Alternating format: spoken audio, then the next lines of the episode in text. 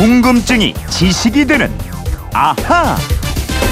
네, 재미있게 듣다 보면 지식이 차곡차곡 쌓이는 궁금증이 지식이 되는 아하. 휴대폰 뒷번호 1210님이 대통령을 영어로 president라고 그러는데 president는 왜 우리나라는 대통령이라는 호칭으로 부르게 됐죠?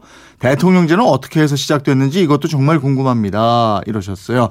어떤 궁금증이든 풀어드리는 김초롱 아나운서 알아보겠습니다. 어서 오세요. 네, 안녕하세요. 김초롱 씨는 오늘 개표 예. 방송하죠? 예, 그렇습니다. 네, 준비 잘 되고. 있습니까?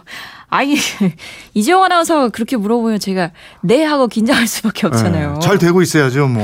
예. 잘하겠습니다.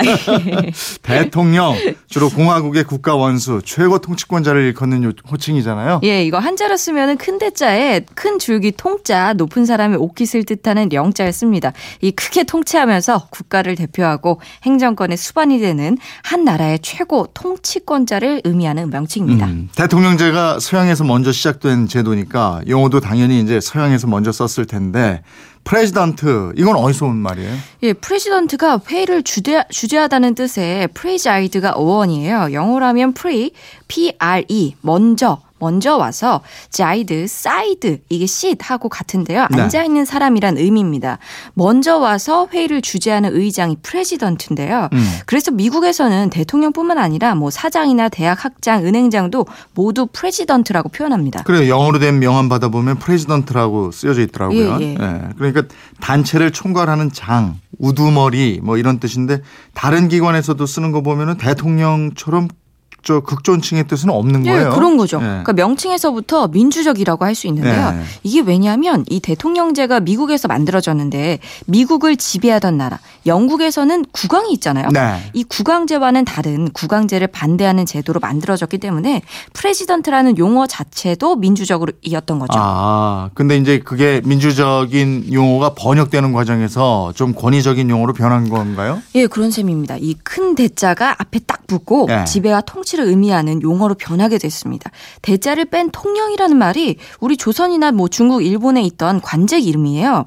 조선에서는 지방의 특산물이나 세곡을 운반하는 조운선을 열척 정도 거느리는 벼슬을 통령으로 불렀었고요. 네. 중국에서는 청나라 때 무관 벼슬 중에 하나가 통령이었고 음. 소수 민족 군대의 장군도 통령으로 불렀다고 합니다. 그러니까 대자 빼고 통령이라는 말 자체만 보면은 뭐 지금 얘기한 직책에 들어맞는 것 같고. 그렇죠. 예, 예. 또 일본에서도 통령이라는 용어가 쓰였는데요. 예. 고대부터 사무라이를 비롯해서 한 집단을 통솔하는 우두머리라는 용어로 통령 또는 두령이라는 말이 사용됐고요. 네. 일본 메이지 시대의 어학사전에도 대두령이라는 단어가 실려 있다고 합니다. 음, 한중일 모두 그러니까 통령이 비슷한 의미로 쓰였다고 보면 되겠네요. 그렇습니다. 그런데 미국의 president가 동양에 처음 전해진 나라가 일본이었습니다. 네. 1853년 미국의 페리 함대 이른바 흑선이 미국 대통령의 친서를 일본 막부에 전했는데요. 음. 이 문서에 president가 들어 있었어요. 이 말을 처음 접한 일본이 영어 발음을 들리는 대로 한자로 표기했습니다. 네. 백리새천덕, 일본말로 브리세덴도쿠. 이듬해 이 미국과 조약을 체결할 때는 합중국주라고 썼고 네. 1858년 미일 수호 통상 조약에 서 처음으로 대통령이란 용어가 등장했다고 합니다. 어, 그러면 일본이 제일 먼저 대통령이라는 용어를 썼다는 거예요? 그렇죠. 프레지던트를 번역할 마땅한 용어를 찾다가 원래 쓰던 통령에 큰 대자를 붙여서 에. 대통령으로 쓴 것으로 추측이 됩니다. 음. 이 용어도 하루아침에 자리를 잡은 건 아니고 감독, 백리세천덕 등이 혼용이 되다가 대통령으로 점점 통일이 됐습니다. 네. 그럼 우리가 대통령으로 부르게 된 거 이것도 일본 영향이겠네요. 사실 일본은 서양 문물을 일찍 접했기 때문에 이런 용어를 많이 만들어냈습니다. 그러니까 영어로 republic, 공화라는 말도 일본에서 만든 말이거든요. 네. 이런 용어를 우리가 많이 받아들였는데 우리나라의 대통령이란 말이 처음 등장한 건 이헌영이라는 관리가 1881년 신사 유람단으로 일본을 다녀와서 남긴 책에서입니다. 음. 일사집략이라는 책에 이런 구절이 있어요. 일본 신문을 보니 미국 대통령 괄호 열고 즉 국왕 지칭 괄호 닫고 대 통령이 총격을 받아 피해를 입었다고 한다라고 돼 있어요. 아, 그럼 우리나라의 대통령이라는 호칭이 처음 등장한 게 1881년이군요. 예, 근데 이 1882년 미국과 조미 통상 조약을 맺을 때는 한자로 백리세 천덕이라 썼고요. 네. 이 대통령이 정부 공식 문서에 처음 등장한 건 1884년입니다.